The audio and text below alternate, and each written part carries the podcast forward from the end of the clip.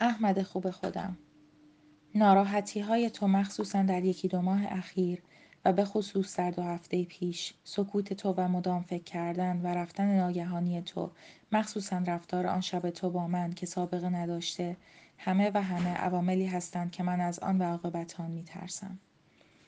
اگر می‌دانستی از این سکوت عجیب تو چقدر رنج می‌برم حاضرم هر کاری بکنم فقط برای اینکه تو از این وضع وحشتناک بیرون آیی. مدتها از خاموش هستی. مدام فکر می‌کنی کمتر حرف می‌زنی. اینطور سکوت نکن احمد من. این اواخر گرفتاری هایت را به من نمی‌گویی. شاید فکر می‌کنی با گفتن آنها مرا ناراحت کنی. ولی از تو انتظار دارم همانطوری که خبرهای خوش را به من می‌دهی ناراحتی هایت را نیز برایم بگویی. آن وقت احساس اینکه مثل همیشه با من صمیمی و نزدیک هستی مرا خوشحال می کند. احمد من رفتن تو خیلی برای من غیر منتظره بود چون هیچ انتظاری نداشتم برای مدت زیادی بدون خبر و ناگهانی بگذاری بروی. خیلی مشکل است. نمی‌خواهم. نمی‌خواهم. زندگی را به این صورت نمی‌خواهم. قرار بود هیچ وقت به هیچ علت مرا تنها نگذاری. به من قول داده ای. وقتی علت و انگیزه برای زندگی کردن نباشد برای چه زنده ماند؟ احمد بی اندازه خودم را تنها حس می کنم. اما وقتی تو هستی خوشحالم. از اینکه همه امیدها و آرزوهایم را در حرفهای تو در وجود تو می بینم و آن وقت احتیاج به هیچ چیز و هیچ کس ندارم.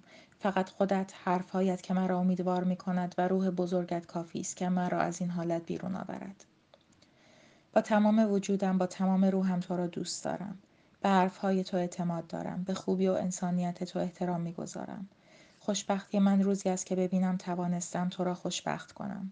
کاش بتوانم تو شایسته خیلی بیشتر از اینها هستی احمد من تا آنجا که بتوانم میکوشم شاید بتوانم در محیط کوچک و گرمی که خانهمان را تشکیل خواهد داد و هیچ چیز قادر نخواهد بود آرامشان را برهم زند برای تو دوستی مهربان و غمخوار باشم و هرچه بیشتر در موفقیت های جدید تو در کارهایت کمکت کنم.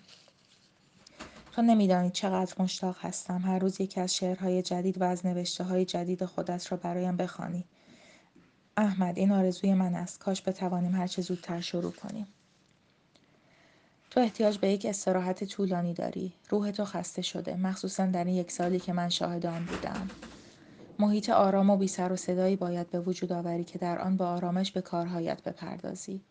آخرین شبی که تو را دیدم وقتی از من جدا شدی گفتی که می‌روم پیش دکتر شاید بتوانم چند روزی بخوابم و استراحت کنم مخصوصا که گفتی چند شب متوالی نخوابیده بودی ولی چند روز بعد شنیدم که رفته ای احمد من چرا دنبال کاری را نگرفته رها می کنی کاش چند روزی که آنجا هستی بتوانی کمی با خیال راحت استراحت کنی چند روزی من مریض خوابیده بودم. حالا حالم خوب است. دیروز از کلاس برمیگشتم که دیدم کتاب خزه منتشر شده خیلی خوشحال شدم.